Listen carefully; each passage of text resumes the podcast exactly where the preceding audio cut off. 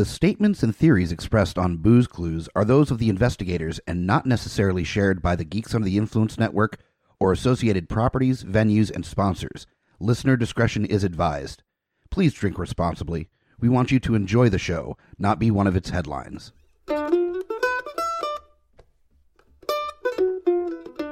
Hello, investigators, and welcome to another episode of Booze Clues Ice Cold Case Files.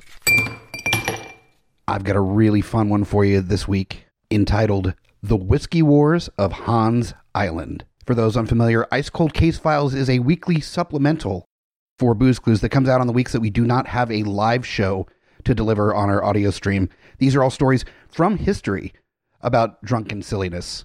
If you want to be part of our live show, our next one is September 1st in the dark room from 7 to 9 p.m. in the Hofheimer building in Richmond, Virginia, in Scott's Addition. For more information, go to guipodcast.com.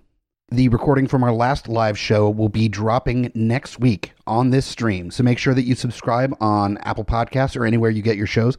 And remember to rate and review as well.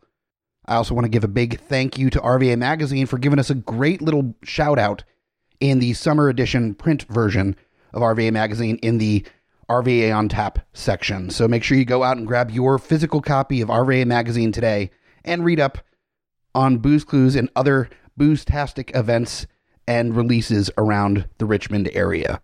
Now on to the story. For those unfamiliar with the story of the Whiskey Wars of Hans Island, this all takes place within around a half square mile sized island located in the Nares Strait, which is a 22 mile wide strait that is located right between Greenland, which is an autonomous territory of Denmark, and Canada. Now, the dispute here is based on the fact that international law allows countries to claim land which is within 12 miles of their shore. So, Hans Island, even though it's only a half square mile wide island or whereabouts, is within 12 miles of each shore which is primarily problematic, not because there's really anything on this island. This is a barren island. There's suggestion that it was used as hunting grounds by the uh, by the Inuits hundreds of years ago. But besides that, there is no usefulness to this island aside from the gimmies that countries get on wanting more territory.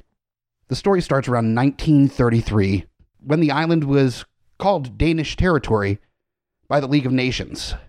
That ruling didn't take very long, however, because shortly after that, the League of Nations dissolved and was later replaced by the UN. So, with the dissolving of the League of Nations, that decision kind of held very little water. At this point, the conversation over Hans Island kind of died out as the beginnings of World War II started, and then later the Cold War. The world had other stuff to do than worry about this little square mile island in the middle of the Nares Strait. That all changed, however, in 1984 when the Denmark Minister of Greenland Affairs planted a Danish flag on the island. He left a note at the base of the flag saying, Welcome to the Danish island with a bottle of brandy. And this is where the story gets absolutely adorable and the most Canadian that you can imagine. When word came out that this had happened, the next Canadians that hit the island, uh, believe Canadian military, left a bottle of Canadian Club and a sign saying "Welcome to Canada Island."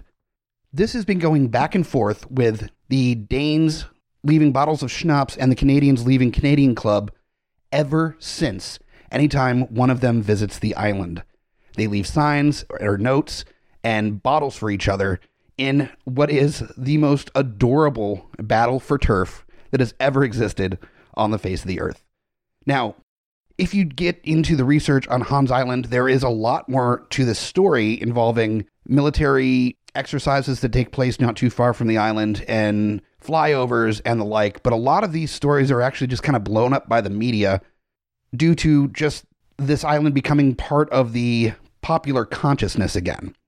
For the most part, neither one of these countries has really made a major push to try to take control over the island and any kind of claim on it has been, for the most part, since the 80s, just a running joke between the two nations.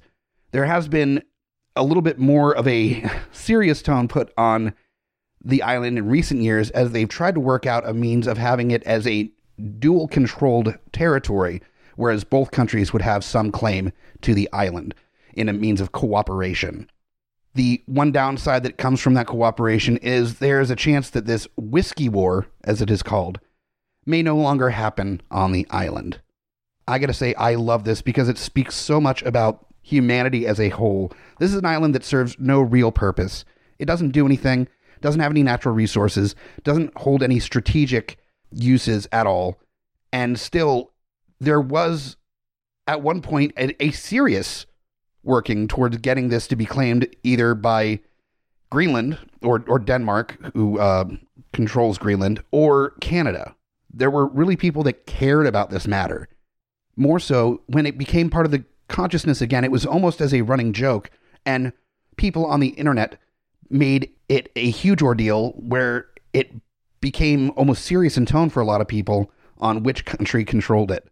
So much so that there's an added Google Wars that came as part of this story where different websites, depending on where they came from, mentioned the island as either Danish controlled or Canadian controlled, depending on where the servers were or uh, the opinions of the people running the website. From all that I've been able to read, any serious inquiries as to the actual ownership of the island have been lighthearted and definitely not, not leading up to military exercises, which is one of the claims that a military exercise that happened further south from the island was in direct response to the disagreement on the claim on the island.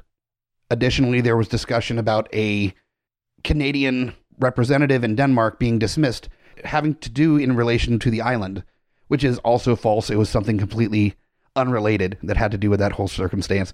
I would thoroughly suggest digging in a little bit deeper on the history of Hans Island. It is charming and weird and occasionally hilarious over all the different claims and stories surrounding this like strange little circumstance of one island claimed by two different nations. I can only hope that so many other arguments in the world will eventually come to terms with a whiskey war, with nations just exchanging different beverages of choice when trying to push claim on territory. One can only hope, I guess, right? If you have any other additional information on the Whiskey War of Hans Island, go ahead and hit us up at geeksundertheinfluence at gmail.com or tweet at us at boozecluesgui on Twitter or hit us up on Facebook. Look up Booze Clues Podcast. If you have any comments, go ahead and send a text message or a voicemail to our Geeks Under the Influence Network hotline number. That's 804 505 4484. That's 804 505 4GUI. And enjoy next week's live show coming from the dark room in Richmond, Virginia. And make sure to come out September 1st for our next live recording. Always a blast and free. So if you're 21 and up, come on out 7 to 9 p.m. in the dark room, the second floor of the Hofheimer building. I'm Mike the Hobbit, and as we say on Booze Clues, case closed.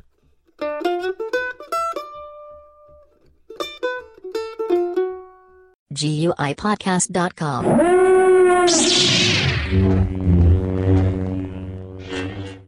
Are you ready for a totally radical night of trivia with Geeks Under the Influence? Then we've got just what the doctor ordered.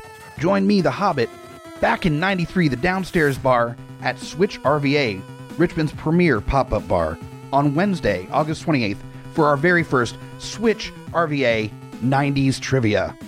We're going to run through your favorite decade in the same hilarious style that you've come to know and love from Geeks Under the Influence. Our totally tubular trivia starts at 8 and runs until around 10 o'clock p.m. So bring your leg warmers and your friends and come join us for the most 90s tastic trivia in Richmond, Virginia. That's at 13 West Broad Street in the heart of the Arts District. This is Mike the Hobbit, direct from Fallout on a trivia night, telling you to come here every first and third Monday for trivia between 8 and 10, 25 cent wings, drink specials, prizes, and tons of really inappropriate trivia.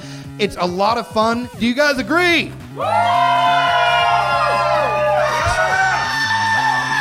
Definitely come out and enjoy trivia every first and third Monday at Fallout. Russian man terrorizes cafe wielding a chainsaw. Oklahoma man pulled over in a stolen truck with a rattlesnake, a large handle of whiskey, and powdered uranium. And Florida Man does, well, anything that you expect Florida Man to do. These are stories we cover on Booze Clues, a monthly live recorded podcast where we investigate the most spirited headlines from the previous month around the world. Join me in a cavalcade of comedians, performers, podcasters as we dig into these stories and come up with our own ideas as to what may or may not have happened. Our next show is September 1st in the Dark Room in Scott's Addition in Richmond, Virginia, second floor of the Hofheimer building. That's 2818 West Broad Street on the second floor.